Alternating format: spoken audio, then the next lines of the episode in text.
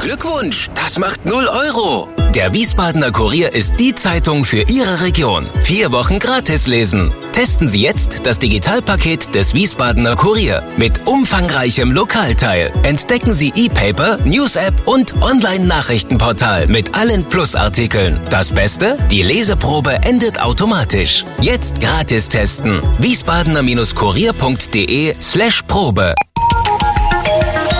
Wir sind VRM. Schröder trifft. Warum machen Sie, was Sie machen? Stefan Schröder, VRM-Chefredakteur, trifft in diesem Interview-Podcast spannende Gesprächspartner, die einen besonderen Lebenslauf, etwas Besonderes geschafft oder geschaffen haben. Willkommen zum Podcast Nummer 69 mit Günter Steppich. Endlich mal wieder im Pressehaus. Vielen Dank, dass Sie gekommen sind. Stimmt, ja. Herr schon Steppich. Länger her. Ja, gerne. Genau. Auch Sie waren mal hier, Äonen her. Ich darf kurz vorstellen. Günter Steppich, Jahrgang 1959, Familienstand verheiratet, 2 erwachsene Kinder, Beruf Lehrer. Tut mir jetzt auch leid. So, ne? Und da ist mir aufgefallen, als laufende Nummer 69 in meiner Podcast-Reihe sind Sie der erste Lehrkörper, der in meinem Podcast auftaucht.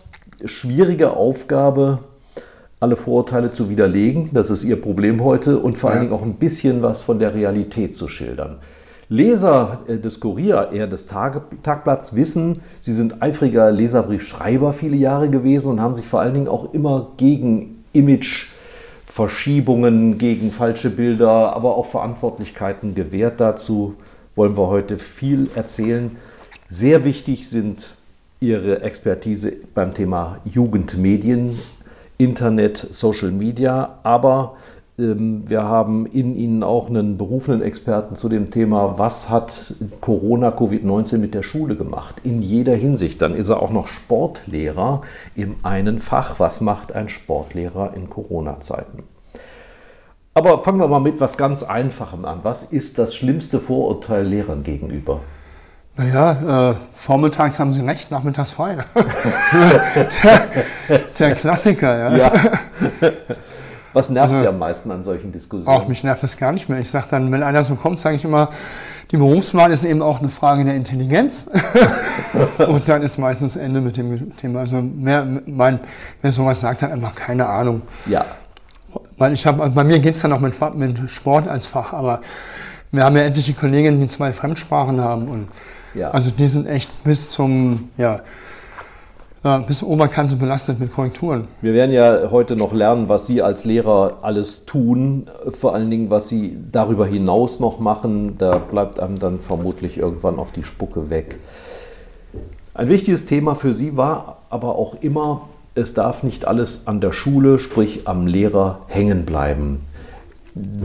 Wie konkret muss man das heute sehen, wo Ganztagsschulen, Kinderkrippen ja dafür sorgen, dass die Kinder relativ früh schon auch an Dritte vergeben werden? Ja, es gibt halt schon immer mehr Eltern, die viele Themen am liebsten outsourcen würden, die so originäre Elternthemen sind. Also nicht nur Medienerziehung, sondern Gesundheit, Ernährung, Bewegung, was auch immer. Und die Schule kann das nicht alles auffangen. Jetzt haben wir auf der einen Seite die Helikoptereltern auch schon viel beschrieben, also die gar nicht nachlassen können. Und auf der anderen Seite aber diese Laissez-faire-Leute, ist das schichtabhängig oder wo machen Sie? Also in meinem Thema Medienkompetenz ist das völlig schichtunabhängig eigentlich. Ja. Da merkt man nur, wenn man an der Schule einen Elternabend anbietet, hängt das schon sehr davon ab, also wie viele Eltern kommen. Hängt vom Hintergrund ab, vom Bildungshintergrund, ja, klar. Auch vom Sprachhintergrund der Eltern. Kommen wir nachher sicherlich auch noch. Aber die häuslichen Probleme sind eigentlich durch alle Schichten durch. Also den Steppich jetzt zu schildern, würde beim Lehramt bedeuten, das ist nur fast die Hälfte dessen, was man so an der Oberfläche erkennt. Ja? Also da kommt ja noch einiges an anderen Ämtern, die aus dem Lehramt erwachsen sind, aber auch an Ehrenämtern dazu. Ich fange mal mit dem Oberstudienrat an. Oberstudienrat ist richtig, das ist der aktive Titel. Wie, ist das ein Titel, auf den Sie Wert legen? Nö, das ist halt, früher wurde man ja einfach automatisch irgendwann Oberstudienrat. Mittlerweile muss man eine Funktion dafür erfüllen. Das ist bei mir halt diese Internetsache, von daher, es ist ein bisschen mehr Geld, aber diesen Titel, den benutze ich nie. Ja. Manche haben den ja auf der Visitenkarte. Echt? Ja, ja. Oberstudienrat für Englisch und Sport. Das sind die beiden Fächer. Sie waren, weiß gar nicht, sind Sie es noch an der Schule jahrelang Vertrauenslehrer? Das bin ich seit 11 Jahren nicht mehr. Ja, aber das haben Sie dann über ein Jahrzehnt auch betrieben. 15 Jahre. Ne? Ganz frühe Phase schon, als sehr, sehr junger Mann. Der Experte weit und breit für das Thema Sicherheit im Internet und Umgang mit Social Media. Das wird uns natürlich gleich noch beschäftigen. Dann aber jahrelang der Mr. Basketball hier in der Stadt, geerbt von den Eltern sozusagen, und ein sehr, sehr guter Gitarrenspieler, was Sie ja auch schon in verschiedene Ämter wiederum geführt hat. Aber ich möchte gern mit dem Basketball anfangen. Das hat man Ihnen praktisch in den Korb gelegt, ja? Also irgendwie... Ich bin ja als Baby schon in die Halle geschleift worden. Wie kommt das? Soll da auch schon Welle an den Kopf bekommen haben? Ich kann hier allen sagen, man sieht es nicht und man merkt es nicht. Ja, ich war halt immer in der Halle und es war einfach, ja, das war keine Frage, sondern es war einfach automatisch, dass ich dann irgendwann auch angefangen habe. Was hat Ihre Eltern veranlasst, so einen Basketball, eine AG, einen Club zu gründen? Ja, meine Mutter hat in Augsburg Korbball gespielt. Mhm. Mein Vater war Dolmetscher bei den Amerikanern, direkt nach dem Krieg, und kam so dazu. Und dann, also sie haben den gar nicht gegründet, den Club. Die kamen, glaube ich, 2 Jahre später. Und aber mein Vater hat sofort den Vorsitzenden gegeben, weil er einen Doktortitel hatte. Ja, Chemiker. Meinten die anderen, ja hier, du musst den Vorstand machen. Und meine Mutter war Bankerin und war dann Kassenwart. Saß immer an der Kasse. Ja. Aber das heißt, die Amis in Wiesbaden haben schon eine Rolle gespielt, insofern als ihr Vater bei denen... Ja, das war noch in Augsburg. Ach so, die kamen von Augsburg, Der kam dann beruflich hierher.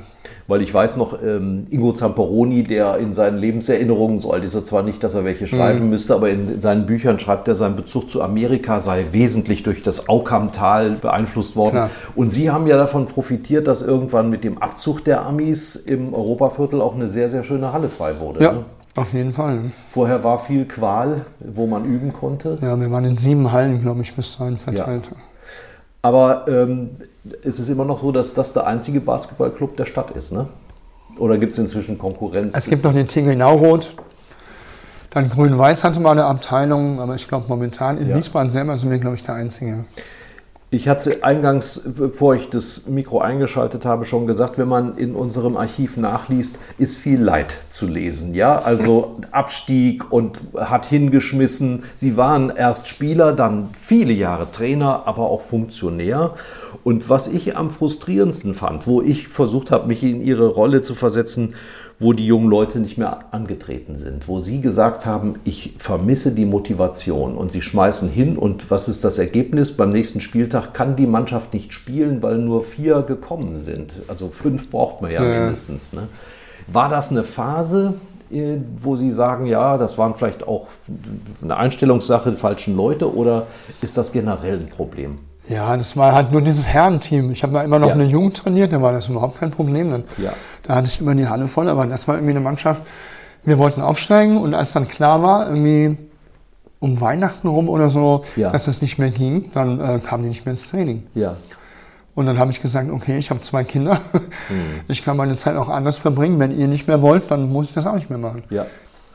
Was machte für Sie die Faszination, oder spielen Sie noch? Ja, das würden meine Knie mir nicht erlauben. Ja, also so ein bisschen Korbeinleger oder was? Ja, ein bisschen werfen in der Halle, in der Schule, klar, aber spielen, nee. Was macht die Faszination für Sie aus? Ach, das ist ein unglaublich dynamischer, schneller Sport, athletisch, und dann halt vor allem auch sehr kopfbetont, also viel komplexer als Fußball. Ja. Das kenne ich vom Hockeysport. Ja, ja, also wenn es einfach wäre, würde man es Fußball nennen. Genau. Ich muss gestehen, ich habe es auch mal gemacht, in einer AG in den 70er Jahren, und da hieß es noch das körperlose Spiel. Ja. Das hat sich erledigt. Das war es damals auch noch. Ja, also es ist ja doch sehr viel körperbetonter, die Schiedsrichter gehen auch nicht mehr so zur Sache. Woran liegt das? Weil es auch athletischer geworden ist? Ja, ich glaube, wie im Handball, ist so eine automatische Dynamik irgendwie. Ja, ja. Die Amerikaner sind immer noch das Maß der Dinge. Auf jeden Fall. Und wo stehen Sie, die Europäer, die Deutschen? Ja. Wenn wir, je mehr amerikanische Söldner, sage ich jetzt mal, haben, die in der NBA spielen, die werden natürlich auch besser, desto mehr Chancen haben wir. Aber wenn man nur in der Bundesliga spielt, Da fehlt die Konkurrenz. Ja, waren Sie selbst mal in den Vereinigten Staaten, um sich zu optimieren? Als Spieler, nee. Ja. Hat nie geklappt. Ich habe mal schon mal vermutet, vielleicht ist ja das Fach Englisch auch da als Wunsch geboren worden. Auf jeden Fall, ja. Ja, weil eben man NBA geguckt hat oder... Ja, das gab es ja damals nur über EFN. Da musste man einen extra Decoder haben, den habe ich mir mit 15 einbauen lassen. Echt? In meinen Schwarz-Weiß-Fernseher. Und dann war ich in den Sommerferien meistens bei meiner Oma in Augsburg. Ja. Und auf der anderen Straßenseite war eine Kaserne. Ah ja. Und dann habe ich dann manchmal 6 Wochen lang, jeden Tag stundenlang mit den Amerikanern gespielt. Die haben Sie reingelassen fürs Spielen? Ja, da war alles noch offen. Ja. Wie groß sind Sie? 1,91. Okay, das hoffentlich noch. Ja, nicht länger gebräucht. Nicht gemessen. Ne? Ja, ja, das ist okay. Also Mindestmaß muss wahrscheinlich als 85. Aufbauspieler, ja. Ja, auch trotzdem Aufbauspieler. Ja. Die langen Geräte wie Nowitzki oder so, ja, die gehen alle über die 2 Meter. Ne? Sind aber nicht unbedingt die besten Spieler. Nein, Nowitzki schon. Ne? Bei dem hat es mal gepasst, ja. Ja, Länge macht nicht alles aus. Ja. Sind Sie dem mal begegnet, Nowitzki? Nee, nie persönlich. Und haben Sie mit einer Mannschaft mal den Ultra-Erfolg gehabt? Ich habe mal gelesen, ich glaube, linksrheinischer Meister, Regionalliga. Ja, ich war ja beim USC Mainz Trainer, ja, war ja Oberligameister, in der Regionalliga Dritter, mal den Pokal gewonnen. Ja. Für weiter nach oben fehlte damals das Geld einfach. Das wäre meine nächste Frage gewesen. Basketball ist sicherlich anstelle 3, 4, 5 in Deutschland, aber es ist immer noch gegenüber den Mega-Sportarten, ja, Fußball, Handball, eine Randsportart. Kein Vergleich. Also als Basketballspieler leben zu wollen in Deutschland, da muss man schon Ausländer sein, die werden ja besonders bezahlt, aber ja, für deutsche Spieler ist das kein Sport, wo man ja so viel sparen kann, dass man nach der Karriere ausgesorgt hat. Sie beobachten die Vereinsszene ja immer noch. Es gibt ja eine Diagnose, die besagt, die jüngeren Leute legen sich nicht so gerne fest. Die gehen gar nicht mehr so gerne in einen Verein. Aber ein Basketballclub ohne Leute, die da regelmäßig trainieren, funktioniert ja nicht. Da kannst du aber nicht eben einmal vorbeikommen, dann muss man trainieren, dann wird man aufgestellt. Ist das ein Problem? Nachwuchs? Ja, wir haben schon auch eine Tendenz zu mehr Streetball, so informelle Treffen irgendwo auf dem Freiplatz. Ja. Am Moosbacher Werk hier ist ja einer, da ist immer die Hölle los. Da waren Sie auch auf der Schule, ne? Da war ich als Schüler, ja. Hat das eine Rolle gespielt, wo man auf der Schule war für den Sport? Auf jeden Fall. Ich wollte aus Gutenberg, ja, weil da A, mein Trainer Lehrer war, aha, und B, meine ganzen Mannschaftskameraden da auch gespielt haben und meine Eltern haben gesagt, Moosbacher ist irgendwie 1500 Meter näher. Ja, okay. Da musste ich da hin. Das sind die pragmatischen Entscheidungen, ja, die fürs Leben im Grunde dann auch ausschlaggebend sind. Na gut, dann sind Sie jetzt als Lehrer ins Gutenberg gegangen. Das ist ja schon vorbildlich. Bleiben wir mal bei dem Sport. Gutenberg und Elli Heuss sind, salopp gesagt, Sportgymnasien. Schulsportzentren. Schulsportzentren. Mhm. Da sind die Volleyballer auf der einen Seite, das weiß man. Aber es gibt ja auch Fußballspieler, die dort unterrichtet werden. Bei Ihnen sind es die Basketballer, aber auch Rudern, glaube ich, ist auch ein Schwerpunkt. Ja, Leichtathletik. Basketball nicht mehr. Mhm. Da hat man uns die Stelle weggenommen. Ja. Wie wichtig sind die Schulen? Immer wichtiger vermutlich, wenn es Ganztagsunterricht ist, oder? Für den Sport? Ja. Ja, klar. Auf jeden Fall. Denn wenn Sie nachmittags bis 4 Uhr Unterricht haben oder bis 5 bleibt nicht so viel Zeit. Bis 18 Uhr sogar. Im schlimmsten Fall bleibt nicht viel Zeit, sich im Verein zu organisieren. Das ist ein echtes Problem. Also das ging ja mit G8 los, dass die Vereine auf einmal weniger Trainingszeiten hatten, weil wir waren ja immer auf Zeiten angewiesen, so ab 16 Uhr, die Schulen nicht nutzen. Und dann waren die auf einmal voll. Und von daher müssen die Vereine auch mehr in die Schulen rein und dann zusammenarbeiten. Klar, also Ganztagsschule kann aus Ihrer Sicht nur integrierend funktionieren, indem man vielleicht auch den Vereinen Blöcke übergibt zum Unterricht. Genau, wie mit Musikunterricht. Ne? Wir haben ja auch bei uns an der Schule Einzelunterricht. Ja. Ja, das ist ja ein irrer Kontrast. Also ich weiß, der Trainer unserer Kinder sagte immer, also wenn du keine Lust hast, kannst du ja auch Klavier spielen gehen oder Ballett tanzen. Sie haben das beides vereint. Sie haben Basketball gespielt und hervorragend offenbar immer noch Gitarre. Ich konnte mich auch nie entscheiden. Ja. Also ich erlebe jetzt heute, vor allem bei unseren G8-Schülern, es gibt kaum noch Jungs oder Mädchen, die beides machen. Ein Instrument spielen und einen Sport. Irgendwann müssen die sich für eins entscheiden. weil die Zeit nicht reicht und das war vorher nicht so. Ja. Und Sie konnten das noch vereinbaren? Ja, es war überhaupt kein Problem. Wo haben Sie Gitarre spielen gelernt? Ich hatte ein Jahr lang mal klassischen Unterricht und dann Schallplatten rausgehört. Meistens, also, heute gibt es YouTube. Autodidaktisch, ja. Ich habe gerade neulich meiner Frau gesagt, wenn ich als Jugendlicher YouTube gehabt hätte, weiß ich nicht, ob ich mein Abi geschafft hätte. Ja, und andere warnen Sie jetzt davor, genau. Ne? Ja, von wegen. Aber gab es jemanden, der Sie dazu gebracht hat, Gitarre zu spielen? Also ein Star, ein Idol? Nee, meine Oma. Ach. Das ist eine ganz tolle Geschichte. Ich war 10 Jahre alt, habe Blockflöte gespielt und es gehasst. Und dann hat meine Oma mich ins Schlafzimmer geschickt, ich soll ein Handtuch holen aus dem Schrank. Ich mache den Schrank auf, da steht eine völlig abgewrackte, uralte Gitarre drin mit 5 Saiten. Ja. Und ich vergesse das Handtuch, schleppe die Gitarre in die Küche, setze mich hin und habe dann eine halbe Stunde lang rumgemacht, bis ich alle meine Entchen auf dieser völlig verstimmten Gitarre hatte. Ja. Und dann hat meine Oma meiner Mutter gesagt, der Bub muss Gitarre spielen. Ah ja. Und ist man damals der Star gewesen in der Jugendgang, so, weil man am Strand... Ja, so 7., 8. Klasse ging das dann schon los mit den Mädels, aber ich war eher so ein Spätstarter, ich habe das nie gerafft, um es so auszudrücken, wenn sich dann Mädels für mich interessiert hatten, wenn ich da klampfend am Lagerfeuer saß. Ja. Da hatten Sie ja beide Hände auch irgendwie beschäftigt. Und wenn ich es gemerkt hätte, wäre ich wahrscheinlich tot umgefallen. Ja.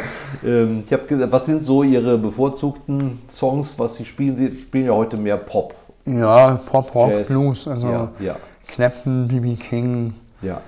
Also es gibt nicht ein Vorbild, aber Unmengen. John Mayer finde ich großartig. Ah ja, und was ich in Ihrem Lebenslauf erst entdeckt habe, das spielt ja sonst nirgendwo eine Rolle, das hat Ihnen bei der Bundeswehr doch eine privilegierte Position eingebracht. Allerdings, ja. Die Big Band der Bundeswehr. Ja, nicht die Big Band. Ach so.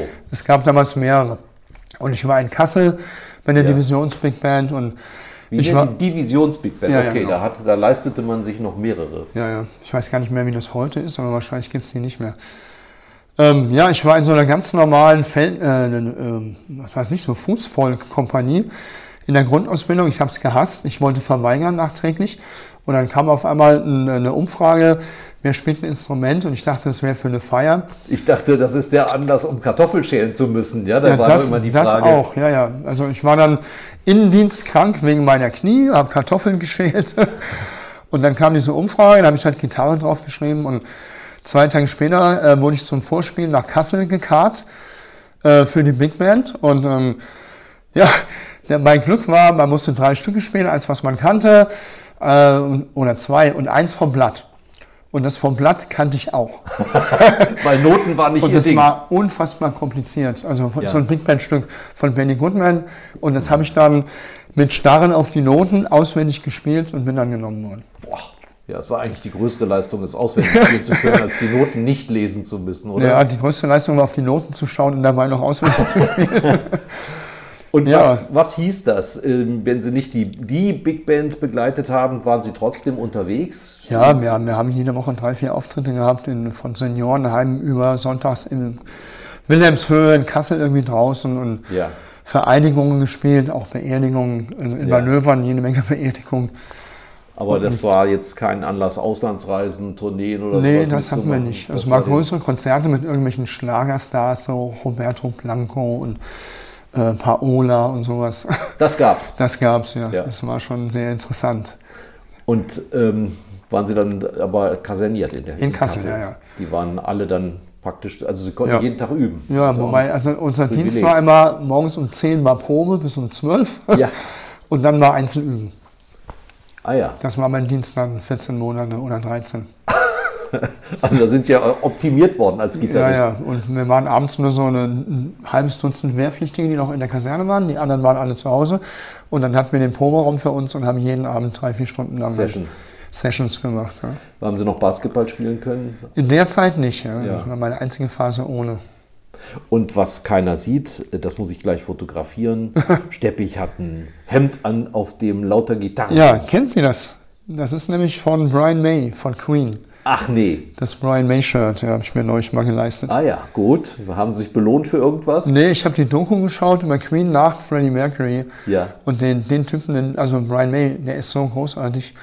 Überhaupt keine Allüren, völlig entspannt, wie so der nette Nachbar von nebenan. Also Also das ist eine Geste für ihn, ja, dass sie das Hemd jetzt tragen. Ich dachte nicht, das Hemd muss ich haben.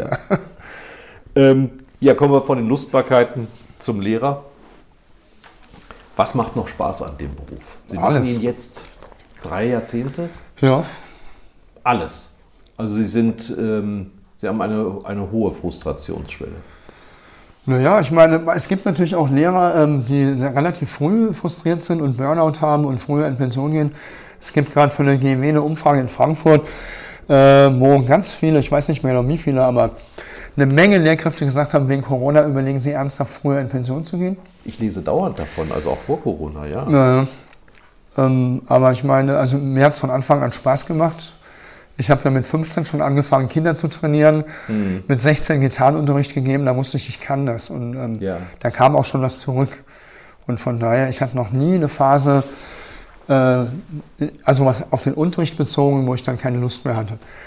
Was können Sie mit ein paar Sätzen beschreiben, was das Faszinierende ist? Das eine ist, dass was zurückkommt, also Sie erzielen Wirkung. Das ist ja nicht ganz das Unwichtigste dabei. Naja, man sieht, dass man was erreichen kann. Man kriegt tolle Rückmeldungen von Kindern und von Eltern. Ja. Und man kann denen oft auch in schwierigen Situationen dann irgendwie auch noch helfen. Und vor allem, also meine Schüler halten mich auch jung irgendwie. Also ich wollte gerade sagen, sie bleiben ja ewig jung, weil ja. Die Schüler sind, sie sind bald im Großvateralter, aber es sind immer noch dieselben Schüler vom Alter. Ja, also durch den Sport, da waren ja immer schon Jungs aus der Talentfördergruppe im Verein und dann habe ich noch die Schulband, die kennt man dann extrem gut privat und manche sind in der Talentförderung und in der Schulband gewesen. Da kriegt man eben auch ganz viel von denen persönlich mit und das finde ich unheimlich bereichernd einfach. Ich habe geschwindelt, ohne es zu wissen, fällt mir gerade ein, denn eine meiner letzten Gesprächspartnerinnen war Heidemarie Wieczorek-Zeil. Ja, okay. Und die hat sofort im 3. Satz gesagt, vergessen Sie bitte nicht, ich war 10 Jahre Lehrerin in Rüsselsheim. Ja. Mhm. Und da, deshalb fällt es mir nur ein, war für sie das Tolle, nach dem Motto, ich muss nicht ganz unerfolgreich gewesen sein, weil sich auch 45 Jahre danach noch Schüler an mich erinnern. Ja. Und tatsächlich, ich hatte eine ganz kurze Gesprächssequenz bei Instagram hochgeladen, da schrieb sofort einer einen Kommentar und sagte, ja, klar weiß ich das und alles. Ja. Also, das kennen Sie. Da habe ich eine aktuelle Geschichte. Ich habe mich in den Osterferien registriert für die Impfung, nichts gehört. Auf einmal ruft mich ein ehemaliger Schüler an, Abi 98, Sport, LK und Schulband, und sagt, hier, ich habe AstraZeneca für alte Säcke rumliegen, das muss ich loswerden. Bist du schon geimpft? Da habe ich gesagt, ja klar, ich komme vorbei. Ja. Das heißt, Sie mussten sich in dem Moment aber zum alten Sack bekennen. Ja, genau. Ja. Das sind ja meine Worte immer von daher. Wenn der Steppich durch die Stadt geht, durch die Musik, durch den Basketball, durch die Schule, da kommen Sie aus dem Grüßen nicht raus? Oh, ich weiß gar nicht, wann ich das letzte Mal durch die Stadt gelaufen bin in Wiesbaden. Mit Maske erkennt man nicht. So mit Corona und so, aber schon, wenn man samstags hier durchläuft, dann ist es immer alle 10 Meter. Und ist das auch ein schönes Gefühl? Ja, also es gibt ja Lehrer, die extra woanders wohnen, um das nicht zu haben, aber ich genieße das. Welchen Aufwand unterschätzen wir draußen Gebliebene? Das ist wie bei der Fußballnationalmannschaft. Es gibt 80 Millionen Trainer und es gibt sicherlich auch 80 Millionen Pädagogen, weil wir haben ja alle mal mehr oder weniger erfolgreich die Schule besucht. Wo sind wir außen vor und Sie sagen, Freunde, da habt ihr keine Ahnung, was das bedeutet? Ja, das eine ist der Korrekturaufwand. Also ich habe gerade Englisch-LK, Abitur, 18 Arbeiten fertig bekommen, 50 Stunden ungefähr. Wow. Also das ist mehr als eine ganze Woche halt, normale Arbeitswoche nur am Schreibtisch, nur korrigieren. Dann kommt jetzt noch die Zweitkorrektur, da muss ich mit der das auch nochmal durchsprechen. Und das Zweite ist halt diese ganzen persönlichen Kleinigkeiten, wenn man eine Klassenleitung zum Beispiel hat. Also da ist ja kein Tag ohne mehrere Anfragen von Eltern, von Kindern. Was sind da klassische Sachen, mit denen man sich beschäftigen muss, wovon ich keine Ahnung habe? Ja, private Probleme. Also der Klassiker ist immer noch, Eltern trennen sich. Ein Kind stürzt auf einmal total ab. Ja. Man bekommt es nicht mit, weil das Kind das nicht erzählen will. Und muss dann erstmal ein bisschen bohren, dann mit den Eltern sprechen. Ja, und das sind das nicht mehr als Vertrauenslehrer, sondern in dem Fall als Klassenlehrer. Ja, genau.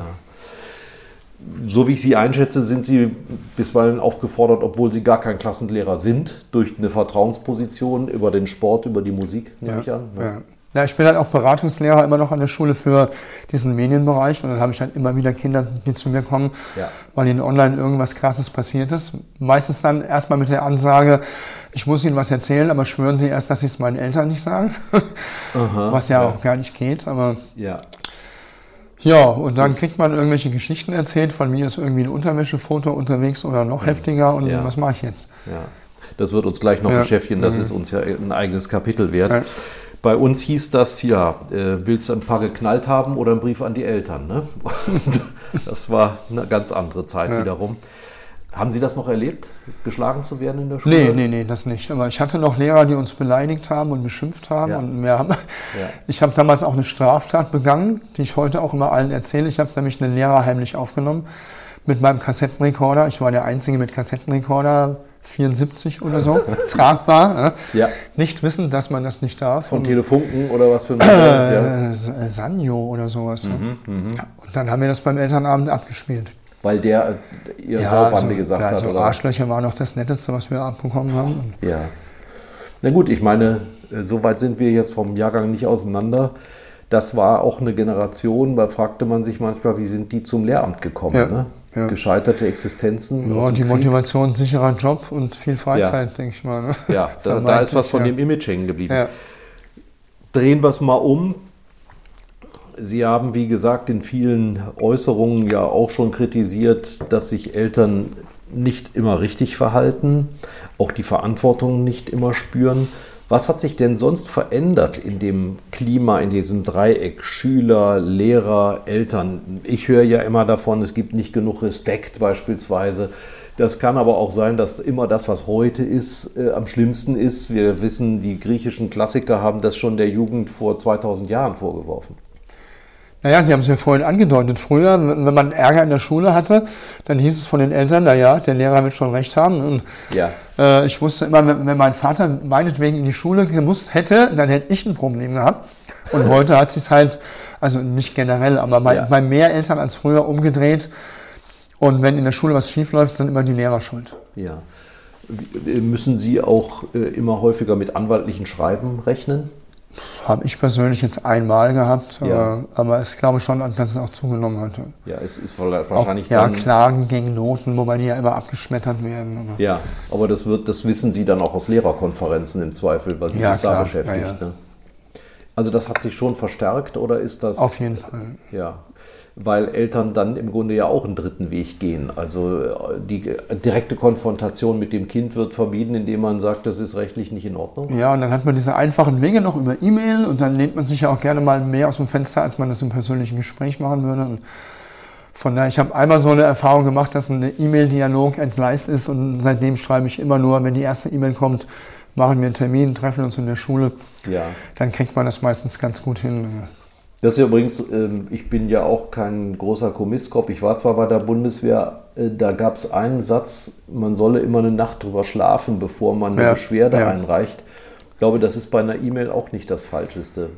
Ich habe öfter schon mal E-Mails geschrieben abends, manchmal brauche ich das, weil ich sonst nachts das mit ins Bett nehme. Ja. Und dann steht die E-Mail im Rechner und bleibt da und am nächsten Morgen setze ich mich dran. Im Ordner Entwurf. Genau, lese nochmal durch und gucke dann, ob ich das raushaue oder nicht. Ja, also das kenne ich. Ja. Was müssen Sie heute nicht mehr machen, was früher üblich war? Also was ist lockerer geworden? Als Lehrer? Ja. Fällt mir jetzt gar nichts ein. Was ist mit der Siezerei? Fängt man früher an, mit 15 oder 16? Ja, es gibt Kolleginnen und Kollegen, die Oberstufenschüler siezen. Ich frage die Schüler immer selber in der ersten Stunde, wie wollt ihr angesprochen werden? Das ist dann immer du. Ja, jetzt ist bei Ihnen nicht ganz leicht, durch die Basketball- oder andere AGs, dann ist man sowieso sehr schnell bei so. Ich habe dann manchmal halt Spieler auch dabei, die mich duzen. Und wenn ich dann den Leistungskurs habe, dann sage ich halt hier, das sind jetzt 3, die duzen mich, von daher, ihr könnt mich alle duzen, macht das, wie ihr wollt. Und die machen das dann immer nicht. Und meine Schüler sagen im Unterricht dann, also meine Spieler sagen im Unterricht dann auch sie. Aha. Aber das Angebot muss man schon mal, man muss es mal ansprechen. Wir müssen es ansprechen, Corona hat die Welt verändert und bevor wir ins neue Normal kommen, müssen wir uns erstmal mit der ungewöhnlichen Situation beschäftigen. Was hat Sie überrascht? in dieser Situation? Womit hatten Sie wirklich nicht gerechnet? Nee, aber andersrum, was mich nicht überrascht hat. Das kommt noch. Das ist mir klar, dass da bestimmte Dinge... dass uns das Digitale so auf die Füße gefallen ist. Ja. Und gut, dann fangen wir damit an. Was mich überrascht hat, könnte ich eigentlich gar nicht sagen. Mir war von Anfang an klar, wenn wir die Schulen lange zumachen, dann wird es psychische Probleme ohne Ende geben. Das ist so. Ja, das schreiben ist so. Nicht nur wir, nein, das ist so. Also das Professor Braus hat ja auch gesagt, ja. 50% mehr psychische Erkrankungen unter Corona. Ja. Ich habe ja vorher immer schon Fälle gehabt, die im digitalen Raum präsent sind, die man in eine Therapie vermitteln musste, zum Teil auch wegen Suizidgefahr. Da war damals schon, wenn es nicht suizidal war, die Wartezeit 6 Wochen auf ein Erstgespräch und dann meistens nochmal so lange auf ein Therapiegespräch. Das hat sich verdoppelt. Das heißt, die vielen jungen Leute, die jetzt Psychologie studieren, müssen sich keine Sorge um ihren Job machen? Nee, gar nicht. Ja. Bleiben wir noch bei dem Technischen. Natürlich heißt es überall, auch bei uns, wie durch ein Brennglas hat diese Seuche, die Begleiterscheinungen der Seuche offenbart, wo Schwachstellen sind. Wo sind denn auf dieser Ebene die Schwachstellen? Jetzt ist aus meiner Sicht ein Gymnasium noch privilegiert. Sie haben immer noch eher Menschen aus Schichten, die eine 3-Raum-Wohnung als eine 2-Raum-Wohnung haben, um mich vorsichtig auszudrücken. Ja. Und trotzdem ging was schief. Ja, Corona hat sämtliche Probleme verstärkt, die wir seit Jahrzehnten schon haben. Und also genau das auch am Gymnasium. Ist es ja scheinbar eine bessere Welt in Sachen Ausstattung und Wohnverhältnisse, aber ich habe auch aus meiner 7. Klasse letztes Jahr, habe ich 6 Kindern einen Laptop besorgt, aus dem Freundeskreis als Spende, weil die zu Hause nicht online arbeiten konnten. Mama und Papa waren im Homeoffice, brauchten selber ihre Geräte und die hatten kein Geld, um dem Kind mal schnell einen Laptop zu kaufen. Jetzt habe ich eben viele Kontakte auch in soziale Brennpunkte und da haben wir letztes Jahr März, April gehört, dass die von ihren Schülern zum Teil monatelang nichts gehört haben. Die waren nicht erreichbar, auch telefonisch nicht. Und wir hatten ja letztes Jahr diesen Passierschein, alle werden versetzt. Jetzt höre ich zum Teil von Schulleitern, dass sie sagen, die Hälfte meiner E-Phase ist für die Oberstufe nicht qualifiziert. Was heißt E-Phase? Die 11. Klasse oder unter G8 noch die 10., die Einführungsphase. Also wo die Schulleiter sagen... Hm? Woher wissen die das? Von den Noten her, von den Rückmeldungen der Lehrkräfte. Und dann haben wir 2 Möglichkeiten. Entweder die bleiben sitzen, was sie nach dem Notenbild normalerweise werden, wenn es nicht nochmal so eine Lex-Durchreiche gibt, oder in der Oberstufe gibt es eine Katastrophe. Dann schalte ich gleich um. Wir kommen sicherlich nochmal auf ein paar andere Begleiterscheinungen zurück. Aber eine Lösung, die jetzt propagiert wird, ist ja Summercamps, Nachhilfe am Wochenende etc. Mhm. Von was reden wir da? Hat das einen Effekt? Naja, wir haben jetzt ein ganzes Schuljahr verloren. Ne? Also 40 Wochen mal 30 Wochenstunden. Die natürlich auch jetzt stattgefunden haben, mehr oder weniger online, wobei das auch sehr, sehr unterschiedlich ist, was ich von den Schulen so höre. Also wir machen Unterricht nach Stundenplan, ganz normal. An anderen Schulen, also auch Gymnasien, höre ich da mal 2 Stunden, da mal 3 Stunden, da erst um 11, einmal um 8. Und wenn ich mit meinen Schülern so spreche, Anfang der Stunde, wie geht's euch so und wie läuft das mit dem Lernen online, dann sagen ganz viele, ich merke immer mehr, dass ich online nicht so viel mitkriege. Ich bin viel mehr abgelenkt zu Hause. Ganz viele Jungs sind nebenbei am Zocken. Die kommunizieren auch alle nebenbei über die Plattformen, die sie zum Spielen normalerweise benutzen. Und da bleibt halt wenig hängen. Manchmal spreche ich Schüler in der 10. Klasse an, die schon eine halbe Stunde da online sichtbar sind und da kommt nichts. Dann sage ich so aus Scherz zu den anderen, schreibt mir jemand mal eine WhatsApp-Nachricht, dass ich ihn gefragt habe. Und eine Minute später kommt dann, ja, ich war auf dem Klo. Und ich sage, ja, klar, und die Welt ist eine Scheibe. Über wie viele Schüler reden wir, wenn man so einen Kurs hat? Naja, also ich rede jetzt von meinem Sportvorleistungskurs, da sind 15 drin, aber wir haben halt bis zu 30 auch in der 9. Klasse. Sport ist nun mal noch ein besonderes Thema. Ja. Wie haben Sie die in buchstäblich Bewegung gehalten? Naja, also wir dürfen ja die Kameras nicht, also nicht zwingen, die Kameras anzumachen. Die Kids wollen das auch nicht. Also spätestens ab der 8. will keiner mehr die Kamera anmachen. Ein Hauptgrund ist, dass viele Angst haben, dass sie heimlich gefilmt werden, dass Screenshots gemacht werden, aus den Screenshots irgendwelche lustigen GIFs gemacht werden oder Memes oder sowas. Naja, dann mache ich Sportunterricht, dann haben wir auch ein Aufsichtsproblem und Ich habe also seit Dezember immer nur Hausaufgaben gegeben. Sie sagt noch, die dürfen zu Hause nicht rumturnen, weil da ist keine Matte, da ist keine Hilfestellung. Wenn sich einer verletzt und die Kamera ist aus, ich bekomme eine Verletzung nicht mit, der ist allein zu Hause, bin ich in Teufels Küche. Also haben die jetzt immer eigenständig Sport gemacht, mit irgendeiner Foto-Challenge immer fotografiert eure Schuhe, den Wald oder ein Sportgerät. Als Beleg. Irgendwie lustig, als Pseudo-Beleg. Ja. Ja. Hab auch 3 Fälle gehabt mit falschen Fotos und Videos, wo die Kids, wo denen nicht klar war, dass das Datum angezeigt wird. Haben sie gleich den Faktencheck gemacht. Und dann gesagt, hier XY, lustiges Foto aus dem Juli. Oh, oh, ich entschuldige mich für meinen Betrugsversuch. Aber wussten sofort, was war. Ja, ja, ja. Dann gab es dann halt ein kleines Referat über den Sport. Aber wir wollen nicht drüber hinwegreden, es ist eine Katastrophe offenbar. Auf jeden Fall. Was hätte man denn vermeiden können? Wo wird sich jetzt auch was bessern? Also ich habe von Anfang an gesagt, die ganze Welt schaut nur noch auf Corona und die Folgen von Corona. Mhm. Aber diese ganzen Kollateralschäden, die absehbar waren und die auch viele, nicht nur ich, sondern ganz viele Kolleginnen und Kollegen auch, vor denen die gewarnt haben. Ich weiß nicht, ob die hätten sein müssen. Also ich habe gehört, seit April letzten Jahres gibt es schon die gleichen Schnelltests wie jetzt. Ja. Warum kann man dann nicht zumindest mal im Wechselunterricht von Anfang an alle Kids in die Schule holen und von mir aus täglich testen? Und dann hat man eine Gruppe, wo man zuverlässig jedes Mal zumindest mal einen Großteil der Positiven rausziehen kann. Ja. Mal von den Falschergebnissen mal abgesehen, aber das ist ja auch eine Chance. Und was ich aktuell so erlebe, in der Schule müssen die sich an die Regeln halten, da ist Abstand, müssen Maske überall aufhaben. Wo die sich anstecken, ist in der Freizeit. Ja. Wenn Sie das Freizeitverhalten von denen sehen, und das sieht man schon vor dem Schultor. Immer im Pulk. Immer im Pulk, immer zusammen, Umarmung, Küsschen, als wäre... No-No-Hack. Die Jungs klatschen sich ab. Also ja, wenn ich morgens an der Sporthalle warte, im Auto sitze und die kommen da an, alle High-Five. Ne? Das machen die auf dem Schulgelände nicht. Also wir hätten da eine kontrollierte Umgebung, wo wir testen könnten. Das hätte man meiner Ansicht nach viel früher machen müssen. Sie haben gerade gesagt, Sie haben den Stundenplan relativ rigide durchgezogen. Mhm. Andere haben es in Blöcken gemacht. Ja. Wenn ich so hatte Freunde auf der Waldorfschule mitbekam, das fand ich toll. Die haben ja regelrecht systematisch Blockunterricht gemacht. Gibt es auch solche Überlegungen, denken Sie vielleicht sogar im Lehrerkreis über sowas nach, dass man vielleicht den Stundenplan künftig sowieso entzerren müsste, dass man da ein bisschen unabhängiger wird von der Abhängigkeit? Ja, ich meine, das Schulsystem ist wie alt jetzt? 150 Jahre und es hat sich jetzt nicht wirklich was verändert.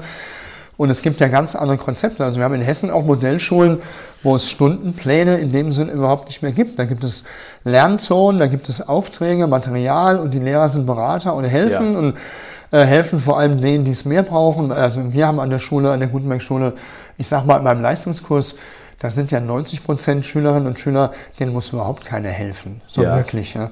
Ja. An Brennpunktschulen ist eine ganz andere Nummer. Und wir müssen uns viel mehr um die kümmern können, die es auch brauchen.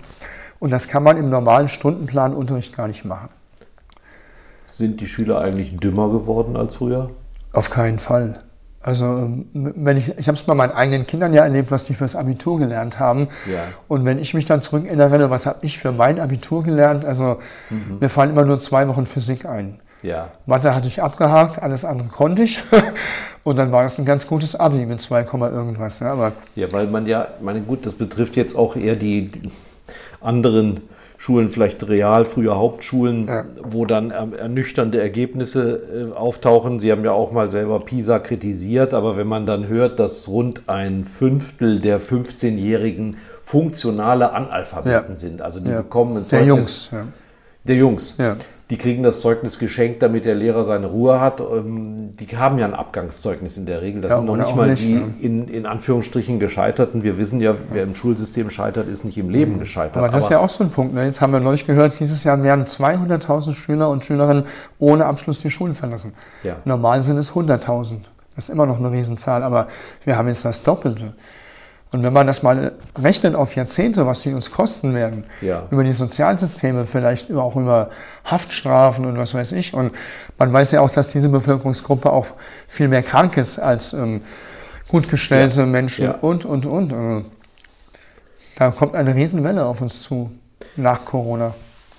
Ja, man sagt ja, nach Corona ist vor Corona. Ne. Das Thema Digitalisierung der Schulen ist ja älter als Covid-19. Mhm. auch die Ausstattung. Mich stört dabei natürlich immer die rein technische Diskussion. Also wir wollen WLAN, wir wollen für jeden ein iPad, Whiteboard ist schick. Bei der Karl von Ossietzky-Schule hat mir einer mal gesagt, das Problem ist bei unseren technischen Anlagen, dass wir dann doch noch Kreide haben und die staubt dann die Geräte ein und wer wartet die eigentlich? Ist nicht. Und jetzt gehen wir nach meiner Rubrik auf ein Wort, die gleich kommt, vorher schon mal darauf ein, ist nicht auch das wichtig, was ich in den Pipelines transportiere, also ja, der Umgang mit Medien beispielsweise, ja? Ja, wir brauchen drei Dinge. Ne? Wir brauchen Hardware auf dem aktuellen Stand. Da ist ja der Digitalpakt jetzt gerade am Rollen. Wir haben ja auch Dienstgeräte jetzt so allmählich. Wir brauchen einen professionellen Support und das ist das Hauptkriterium, weil wenn wir eine Firma wären, eine Gutenberg-Schule, hätten wir einen Hauptamtlichen oder eine. Oder wir hatten anderthalb, weil wir mittlerweile, ne, wir hätten sogar zwei volle Stellen, weil wir über 200 Geräte haben mittlerweile. Wir haben aber einen Kollegen, der 2 Stunden Entlastung hat. Und das ist dann einer, der von der Stadt bezahlt wird? Oder? Nee, das ist ein Lehrer, der Informatik studiert hat, was ein Glück ist, ne? Weil unter 50 Referendarinnen und Referendaren finden Sie einen, mit Glück manchmal zwei. Ja, brauche ich denn einen Informatiker, um eine Festplatte auszutauschen? Nö, wir bräuchten einen Techniker an der Schule, eigentlich, der von der Stadt bezahlt wird. Das würde reichen. Ne? Aber das macht die Stadt nicht. Es gibt auch keine Etat dafür. Die gibt es nicht so viel, weil wir haben ja zigtausend Schulen in Deutschland und die müssen erstmal auf dem Markt sein, weil Informatiker oder auch IT-Techniker ist ein Mangelberuf. Ne? Und die werden natürlich in der Wirtschaft viel besser bezahlt. Also was haben wir jetzt, was die drei, die gebraucht werden, sind? Hardware, professioneller Support und Fortbildung, und zwar fachspezifisch. Ja. Für die Lehrkräfte. Also was kann ich in Englisch digital machen? Genau, ist was ganz anderes als in Sport. Ne? Ja, Sie haben ja schon angefangen, das habe ich gelesen, da waren wir noch im letzten Jahrtausend. 98. Da haben Sie schon E-Mails nach Maryland geschickt und die Kinder mussten die Antwort übersetzen. Ja, und in der Fachkonferenz hieß es damals von ein paar netten Kolleginnen, das wäre nur so eine Mode mit dem Internet. Ich sollte mal den Quatsch lassen und nach dem Lehrbuch arbeiten. Haben Sie die nochmal getroffen? Ja, die haben sich hinterher entschuldigt. Mit denen schreibe ich jetzt E-Mails immer noch. Ja. Ja, genau. Die sind schon in Pension, aber ich höre immer noch mal von denen dann. Gut, also das ist sicherlich die Herausforderung schlechthin, dass sehr viel Geld fließt, was Material angeht. Ja. Aber was Sie sagen, heißt jetzt schon, es wird jede Menge verrotten, weil man muss im Zweifel, nimmt man dann ein neues Gerät, als das alte zu reparieren. Das funktioniert nicht. Wir haben ja hier selbst mit Software auch unser Thema. Da wird dann mal eine Aktualisierung nötig. Das klappt dann nicht. Ja. Das ist das eine. Und das andere ist sicherlich auch, nicht nur die Eltern der Schüler haben unterschiedliche Wissensstände, sondern ihre Kolleginnen und Kollegen ja auch. Wobei, also da muss ich sagen, am 13. März letzten Jahres haben wir erfahren, dass die Schulen zumachen. Wir haben sofort noch eine Fortbildung an dem Tag gemacht an der Schule. Und dann kamen ganz viele Kolleginnen und Kollegen auf mich zu und sagten, du, ich bin ja digitaler Analphabet, was kann ich machen? Und dann haben wir dann Montag, Dienstag nochmal Schulungen gemacht. Und ich habe dann in der ersten Woche 80 Stunden Online-Support gemacht. Und manche andere Kollegen auch aus dem IT-Bereich. Und die da gar keine Ahnung hatten am Anfang, die haben sich unfassbar entwickelt. Ja. Also am meisten hat sich getan in der Medienkompetenz der Lehrkräfte im letzten Jahr. Das ist eine unglaubliche Entwicklung. Du musst ja auch mal loben, das ist ja auch klasse. Ja. Wo waren denn die meisten Defizite? Im Bedienen eines Word-Programms? Oder? Ja, also Word und E-Mail konnten sie schon alle, aber Umgang mit diesen Lernplattformen, wie macht man eine Videokonferenz? Ja. Man muss ja auch das Ganze, mein Mikro geht nicht, ich höre nichts, diese Klassiker halt. Wird ja hier auch nicht anders gewesen sein. Nein, absolut. In der Redaktion. Und das haben die sehr schnell gelernt. Lernplattformen, was nutzen wir in Hessen? Alles Mögliche. Also es gibt keinen Standard wie in Bayern beispielsweise, wo man nur eine Plattform, glaube ich, vorgeschrieben hat. Nee, aber die ist ja komplett zusammengebrochen in Bayern. Auch schön. Das Einzige, was verlässlich lief in dieser Phase, waren die amerikanischen Plattformen wie Teams, Zoom und solche Dinge, die sind natürlich datenschutzmäßig bös umstritten. Ja. Teams soll jetzt wieder verboten werden für die Schulen zum 1.8. Und naja, wie stehen Sie dazu? Also wenn man ein Apple-Gerät hat oder ein Microsoft-Gerät, dann sendet man permanent Daten an US-Anbieter, die auch jeder amerikanische Ermittler abgreifen kann, wenn er das möchte. Und von daher, wenn auf dem Gerät jetzt Teams läuft oder eine deutsche Plattform, sehe ich da irgendwie keinen großartigen... Die Sünde ist vorher begangen worden. Die Sünde ist vorher schon begangen worden. Ja. Und Microsoft hat sich zum Beispiel so weit bewegt, die bieten jetzt ja an, dass deutsche Kunden komplett auf europäischen Servern, ohne dass in die USA irgendwas abfließt und. Sie würden keine Daten einfach rausgeben, sondern dann eben auch gerichtlich dagegen vorgehen und die Menschen informieren. Ja. Ich bin mal gespannt, wie das noch läuft. Aber ganz klar ist, Office 365 ist von der Funktionalität her einfach mit Abstand die beste Lernplattform. Ja, habe ich im Presseclub auch eingeführt. Weit vor allem anderen. Ja. Und die Stadt Wiesbaden steigt lustigerweise zum nächsten Jahr jetzt auf Teams um als Videokonferenzsystem. Ja. Aber der Datenschutzbeauftragte verbietet es den Schulen. Das ist auch spannend. Wie wird denn das neue Normal aussehen? Wird etwas übrig? Werden Sie zum Beispiel noch mehr auch sagen, wir machen morgen mal die ersten 2 Stunden über Teams? Nee, ich glaube, die Schule wird ganz normal wieder laufen, aber die ganzen Bereiche, zum Beispiel das Hausaufgabensystem von Teams oder anderen Plattformen, ist großartig, weil ich stelle die Hausaufgaben im System, kein Schüler muss sie aufschreiben, keiner kann sagen, ich habe die nicht mitbekommen. Stehen in Dateien. Ja, die müssen die da abgeben und man sieht, wann die abgegeben wurden, man sieht, ob die Schüler die Aufgabenstellung schon angeschaut haben und finde ich großartig, werde ich persönlich auf jeden Fall weitermachen. Ja, Sie sind jetzt der große Bruder, im Sinne von Orwell, ja. Es gibt eine Rubrik, die heißt auf ein Wort bei mir. Die bedeutet, dass jeder Gesprächspartner 6 Fragen beantworten möge, die möglichst kurz beantwortet werden, deshalb auf ein Wort. Und die Frage lautet, sind Sie bereit? Ja. Vor was haben Sie am meisten Angst? Das kann ich Ihnen mit einem Wort beantworten, weil Angst finde ich immer kontraproduktiv. Also Angst macht auch krank. Also ich habe vor vielen Sachen Respekt. Ich hatte mal vor 5 Jahren eine übelste Krankheit. Hört man an meiner Stimme auch immer noch. Davor habe ich mega Respekt. Ja. Und da, ja, schon auch Angst gehabt, dass es wiederkommt. Aber auch bei Corona, wenn ich Leute sehe, die im Wald mit Masken rumlaufen und offensichtlich Angst haben, frage ich mich mal, was macht das mit denen? Ne? Ja, das ist schlimmer, als wenn sie unter Hunderttausenden Bläschen eine einatmen. Was ist Ihnen eine Sünde wert? Ich habe gerade eine Gitarre gesehen, eine 59er Gibson ES355 für 49.000 €.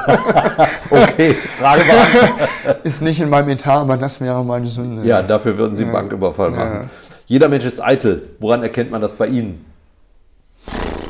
Ich halte mich für relativ uneitel. Den aber, Brian May-Hemd. Aber ungeduscht würde ich nicht aus dem Haus gehen wollen. Welcher Mensch ist Ihr Vorbild? Ja, ich habe ganz viele, aber mein ehemaliger Trainer und auch dann später Kollege an der Gutenberg-Schule, im Basketball, Hartmut Niederich, Sport- und Englischlehrer, hat mich sehr inspiriert, auch für meine berufliche Laufbahn. Also Sie sind Lehrer geworden, weil der so ein gutes Vorbild war. Ja. Mhm. Hätte es eine berufliche Alternative gegeben zum Lehramt? Ja, mein Vater war ja Naturwissenschaftler und wollte, dass ich das auch mache. Er hat mir auch den Berufsgitarristen ausgeredet mit 17. Ja. Das habe ich ihm jahrzehntelang vorgeworfen. Wenn er noch leben würde, würde ich mich heute bedanken. Ja. Weil wenn ich mal im Freundeskreis sehe, was da abgeht unter Musikern. Jetzt gerade im Moment. Ja, die ihre Instrumente verkaufen, ihr Equipment, weil sie nur Hartz IV bekommen. Naja. Und Sie waren Werkstudent auch bei der Chemie, ne? Ja, das auch, aber das war nur so ein Ferienjob vor der Uni. Und dann wollte ich vor der Bundeswehr Elektrotechnik studieren. Mhm. Mit dem Blick auf Gitarrenverstärker erfinden und bauen. Habe dann aber schnell gesehen, dass das Studium mich eigentlich nicht so interessiert und habe dann mit einem Freund in der Kneipe gesessen, wir haben beide bei Hartmut gespielt und haben gesagt, das ist ein cooler Typ, Englisch können wir, Sport auch. Ja. Gucken wir mal. Und hat geklappt. Ja. Ihr größter Wunsch fürs Alter? Gesund bleiben. Dankeschön. Das war die Rubrik. Sehr gerne, ebenfalls. Ihr zweiter Vorname müsste, glaube ich, Sisyphus heißen, ne? Wenn ich überlege, wie oft Sie den Stein hochrollen, seit Jahrzehnten, muss man jetzt sagen, sind Sie, mal ist das Amt Jugendmedienbeauftragter, mal Berater in verschiedenen Ämtern, Positionen, immer derjenige, der vor etwas warnt und mahnt, was er selber brutal nutzt, wovon er auch sagt, dass es nicht unbedingt Teufelswerk ist, was alle jungen Leute geil finden. Und Sie sind dann dieser Spießer, der da vorne steht und sagt, Achtung. Ne? Ja, meine Kinder waren ja in der Grundschule, im Grundschulalter auch schon am PC und auch schon online, aber halt immer in einem altersgemäßen Umfeld. Ne? Ja, ja, ja. Also das heißt, da darf man sie nicht missverstehen, dass sie jetzt ein Ablehner sind. Nee, gar nicht. Aber ist es nicht frustrierend, dass die Diskussionen, ja, sie wiederholen sich nicht, es wird ja immer schlimmer, Sexing, Cybermobbing etc., Sucht, Gewaltvideos, Pornografie etc., das wiederholt sich ja. Und wird dann immer noch schlimmer. Ja, es ist eine Spirale nach oben. Ja. Also ja. Gerade Smartphones haben dem so eine Dynamik verpasst. Seit der Einführung von Smartphones haben sich die eingezeigten Fälle von Cybergrooming, also Erwachsene machen sexuelle Übergriffe auf Kinder im Netz, verzehnfacht. Aber Beispiel. Sie machen weiter, ja, weil, sie, ja. Weil sie, ich bin sicher, weil sie auch einen Effekt erzielen. Ja, ich meine, man erreicht ja nie alle, aber wenn ich nur ein Kind davon abhalte, ein intimes Video von sich zu verbreiten oder ein anderes, das das Video bekommen hat, das weiterzuschicken, ja. Dann habe ich ja im Extremfall, wenn es richtig gut läuft, ein Leben gerettet. Sind Sie durch Ihre eigenen Kinder auf diese Problematik aufmerksam geworden, oder? Ja, weil die mir erzählt haben, was in ihrem Freundeskreis abgeht. Ja. Und das passte ja, das war so um die Jahrtausendwende ja, rum. Genau. Ne? Und da ging ja auch der Boom dann ab. Ne? Ja. Ja, meine Tochter kam mit 13 zu mir und sagte, Papa, alle sind im SchülerVZ. Können wir mal zusammen reinschauen? Ist das sicher? Ich weiß nicht so. Ne?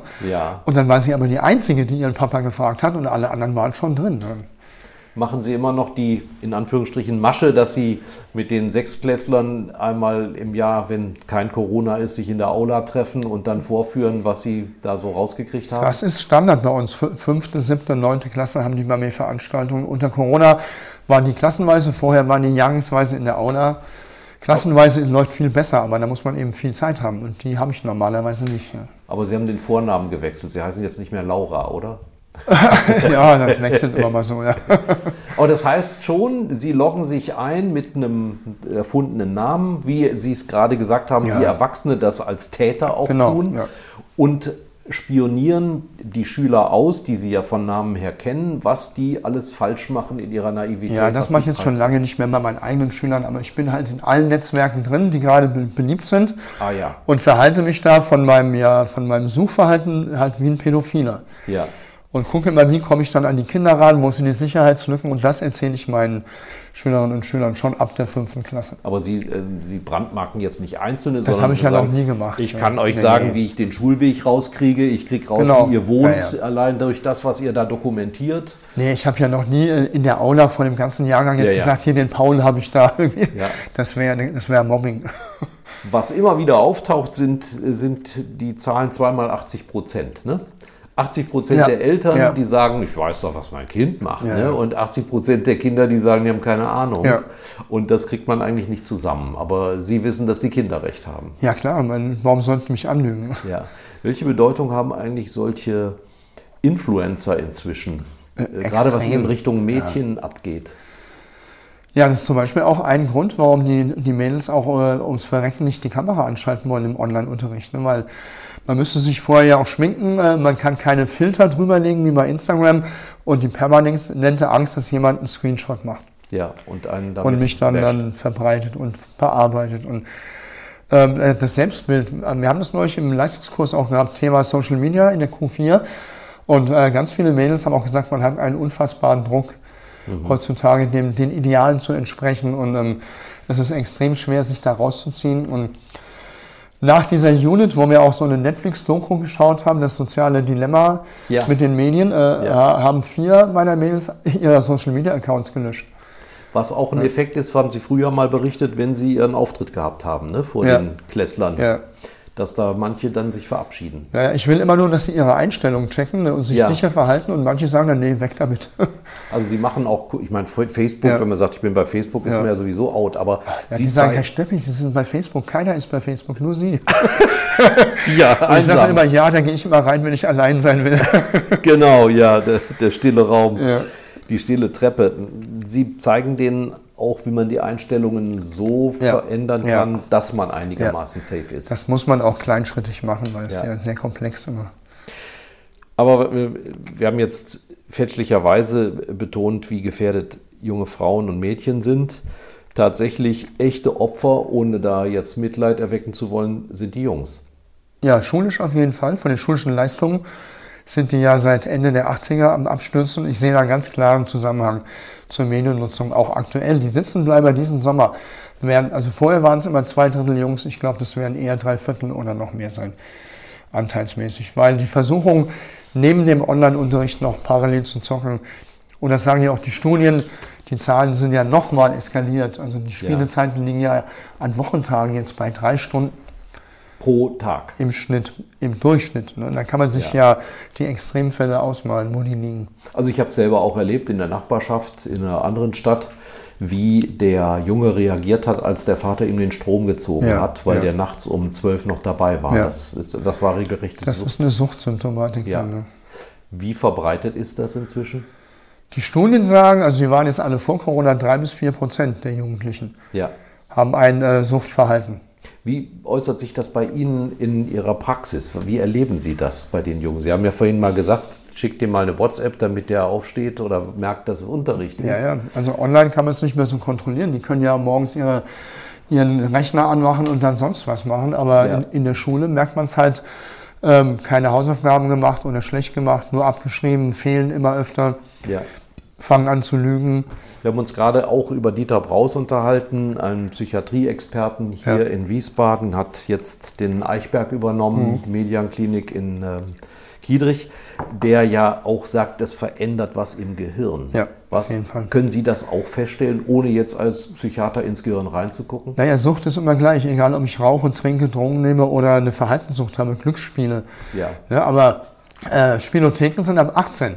Aber ich kann FIFA spielen und mir in FIFA eine Schatztruhe kaufen, eine Lootbox, ohne zu wissen, was drin ist, für Geld. Das ist genau dasselbe wie illegales Glücksspiel. Ist aber in Deutschland immer noch erlaubt. Heißt es eigentlich, dass der Montag der härteste Tag ist? Weil dann das Wochenende mit so viel Dauerspielen und weiß nicht was... Ich habe Jungs, die schreiben montags im Vokabeltest immer eine 6. Und kommen dann erst drauf, wenn ich mit ihnen drüber spreche, weil sie ja das ganze Wochenende nur gezockt haben. Ja. Montagnachmittags nochmal vielleicht ein bisschen Vokabeln gelernt, haben nochmal gezockt und die haben keine Chance, sich im Gehirn festzusetzen. Wie, wo ist das Korrektiv, das denen sagt, wenn du jetzt immer eine 6 schreibst, wirst du dein Leben lang darunter leiden? Ja, ich versuche das. Ja. Aber Mama und Papa müssten das machen. Und vor allem, es muss ja erstmal so weit kommen. Ja. Wir haben das unserem Sohn, der hätte auch seinen ganzen Tag mit FIFA verbracht, wenn wir es ihm erlaubt hätten. Ist ja auch super spannend. Wir haben das einfach nie zugelassen. Sie haben ja eine Wahnsinnswaffe dagegen, Sie haben den Sport. Ja. Oder? Ja, auf jeden Fall. Der hilft. Wenn die Kinder so beschäftigt sind, dass sie Sport haben, mein Sohn hatte dann mit 14 jeden Tag Training. Ist der auch so groß wie Sie? Fast, ja. Der hat auch JBBL gespielt und der war jeden Tag in der Halle und im Training, da hat man gar nicht mehr so viel Zeit. Es ist einmal die Zeit, die einen Gott sei Dank positiv beansprucht, aber es sind ja auch die Glücksgefühle, die da ausgeschüttet werden, die ich ja beim Spielen im Sitzen erringe, indem ich dann Pizza konsumiere, aber beim Sport mir erarbeite. Ja, genau. Und dazu kommt noch die Disziplin als Sportler, dass man auch lernt, sich an Regelmäßigkeiten zu gewöhnen, bestimmte Abläufe einfach zu machen. Mein Sohn musste sich einen Plan machen, wo in der Woche mache ich meine Hausaufgaben um das ganze Training rum. Ist das naiv zu sagen, es gibt bestimmte Spielzeiten, die ich dir erlaube? Nee, ich empfehle, wenn Jungs so am Abstürzen sind, eigentlich immer Freitagnachmittag bis Sonntagmittag. Ist erlaubt? Ja, ist erlaubt. Aber auch nicht dann halt 10 Stunden am Stück. Ja, aber das ist natürlich auch schon ein hartes Brot, ne? Da geht ja auch einiges verloren. Mein Sohn war dann auch am Wochenende, wenn er kein Spiel hatte, mal beim Freund hat er übernachtet und dann war klar, was dann nachts passiert. Das waren diese LAN-Partys. Ja, genau. Da sind ja noch mit Rechnern und Kabeln rumgelaufen. Damals braucht man gar nicht mehr. Aber das wussten wir auch, hat er auch erzählt, das war überhaupt kein Thema. Aber wir haben jetzt über die Eltern gesprochen, wir haben die zu bemitleidenden Schüler, die sich ja auch schlecht dagegen wehren können in einer bestimmten Phase. Was ist denn mit der Regierungsseite? Ich habe in Erinnerung, 2012 sind Sie von Ihrem Amt im Kultusministerium zurückgetreten. 2011, ja. Sie hatten eine halbe Stelle in der Position, die Sie jetzt beim staatlichen Schulamt immer noch haben. Nee, ich bin immer noch mit 9 Stunden im HKM, aber halt nur noch als Referent abgeordnet, immer nicht mehr in dieser Verwaltungsstelle. Wie hieß ich damals? Jugendmedienschutzbeauftragter für Hessen. Jugendmedienschutzbeauftragter, toller Titel. Dann hatte ich ein Konzept, es gab aber kein Geld dafür. Und das war ohne Ressourcen nicht umzusetzen, ja, weil ich hätte Entlastungsstunden gebraucht, um die an kompetente Lehrkräfte zu verteilen. Das ging nicht in dem Jahr und dann habe ich halt gesagt, dann mache ich lieber wieder Unterricht. Und da haben wir uns geeinigt, dass ich halt als Referent weiter Stunden bekomme. Das wurde auch nochmal aufgestockt dann irgendwann. Jetzt sind es wieder 12 Stunden, also ja, eine knappe halbe Stelle. Na gut, also wenn man in unserem Archiv guckt, unsere Zeitungsgruppe ist bis runter nach Marburg, Wetzlar, Gießen verbreitet. Auch da sieht man, liest man Ihre Vorträge. Ja. Sie haben also einen Radius, der reicht bis weit nach Hessen rein. Ja, Mittelhessen auf jeden Fall. Ja, also von Wiesbaden aus. Mittel- und Südhessen. Da geht ja auch viel Zeit mit Fahren verloren. Oder machen Sie das jetzt online? Das ist immer nett, ja. Konferenz aus, Kühlschrank. Ja. Und nicht mehr 1,5 Stunden heimfahren. Stress. Wie gleichen Sie das aus? Immer noch mit Sport? Gitarre spielen, Sport, ja. Ja. Also unter Corona habe ich jetzt angefangen, letztes Jahr schon jeden Tag mindestens eine halbe Stunde so ein Workout zu machen und Gitarre spiele ich sowieso immer jeden Tag mal so eine halbe Stunde, mal eine Stunde, mal länger. Wir haben sehr viel über die Nachteile des Internets gesprochen. Mir ist wichtig, dass wir vielleicht so in Richtung Ende auch einen konstruktiveren Schlag kriegen. Wir haben gerade gesagt, Sie waren einer der Ersten, die das E-Mail-System genutzt haben, um Kontakt zu Menschen in ganz anderen Ländern aufzubauen und damit die Motivation gefördert haben, dieses doofe Englisch zu lernen, weil man damit die tollen Leute da hinten kennenlernte. Wie können Sie heute die positiven Aspekte vermitteln, ohne dass die negativen immer gleich mitschwingen? Ja, das ist ja wie bei jeder Technologie. Also jede Technologie hat Vor- und Nachteile. Und das Rezept ist ja immer, die Vorteile nutzen und die Nachteile in den Griff bekommen. Also auch beim Autofahren ist das beste Beispiel. Aber wenn ich mir heute meine Oberstufenschülerinnen und Schüler anschaue, dann frage ich mich immer, wie kann man in dem Alter schon so einen Weltblick haben? Die haben ja einen Horizont im Vergleich zu mir in dem Alter. Also ich würde mich eher so als dummen Teenie irgendwie das so einsortieren, so mit Scheuklappen, nur mein Bereich, nur Wiesbaden, ein bisschen Urlaub und so im europäischen Ausland. Aber das Internet hat ja die Welt so geöffnet für die Kids einfach auch. Mit Menschen aus allen Ländern Kontakt aufnehmen. Die Englischqualität im Leistungskurs hat sich so verbessert. Echt? In den letzten 10 Jahren. Das ist frappant. Ja. Gut, wahrscheinlich jetzt auch eine Bewegung Friday for Future nicht gegeben, ohne diese globale Vernetzung. Genau, ne? Auch so ein Thema. Ja. Und allein schon, ich weiß irgendwas nicht und ich brauche 2 Minuten, um es zu wissen. Wo ich früher in eine Landesbibliothek fahren musste, mir über Fernleihe irgendwelche Bücher holen oder sowas. Ja. Stimmt.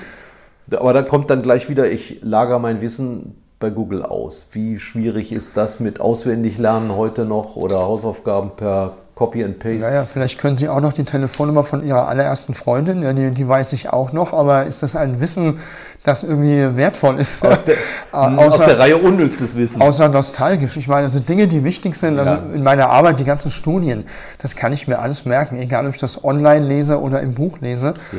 Da die Zahlen, mit denen habe ich was zu tun, die kann ich verknüpfen, die merke ich mir, aber irgendeine Zahl, wann ist irgendein Maler geboren oder sowas, meine Güte, das muss ich nicht auswendig können. Ist das überhaupt ein Ergebnis auch der Digitalisierung, dass sich das Lernen verändert hat? Ja, also ich fand schon immer viel wichtiger, dass man Zusammenhänge herstellen kann, Fakten analysieren. Also wenn man ein Problem hat, auch jetzt wie bei Corona, dann sage ich ja auch mal, man muss ein Problem erstmal analysieren, dann muss ich die Problemzonen irgendwie einteilen und muss schauen, wo kann ich rangehen, wo hat dieses Virus Schwächen, wo hat es Stärken, wo hat es den größten Einschlag und dann mache ich einen Plan. Und das trifft ja auf alles zu, was man an Lerninhalten hat. Probleme analysieren, einen Plan machen und den dann auch umsetzen. Und anpassen, wenn man merkt, es funktioniert nicht. Also wie war das mit dem Lehrer, morgens Recht haben und morgens nachmittags frei. Genau. Ich glaube, wir haben jetzt heute. Deswegen bin ich ja auch hier, weil Uhrenvergleich. Genau, 15 Uhr, nichts zu tun. Ne? Ja, lieber Herr Steffig, vielen Dank. Sie haben einiges abgeräumt von den negativen Seiten und einiges aufgebaut von den positiven Seiten. Gut, dass es Leute wie Sie gibt. Vielen Dank. Vielen Dank, hat mich sehr gefreut. Das war die heutige Ausgabe von Schröder trifft, unserem Interview-Podcast mit Stefan Schröder, VRM-Chefredakteur. Ihr wollt noch mehr spannende Geschichten, Reportagen und News aus eurer Region? Dann probiert doch einfach mal unser Plus-Angebot aus. Einfach reinklicken unter vrm-abo.de/podcast. Ein Angebot der VRM.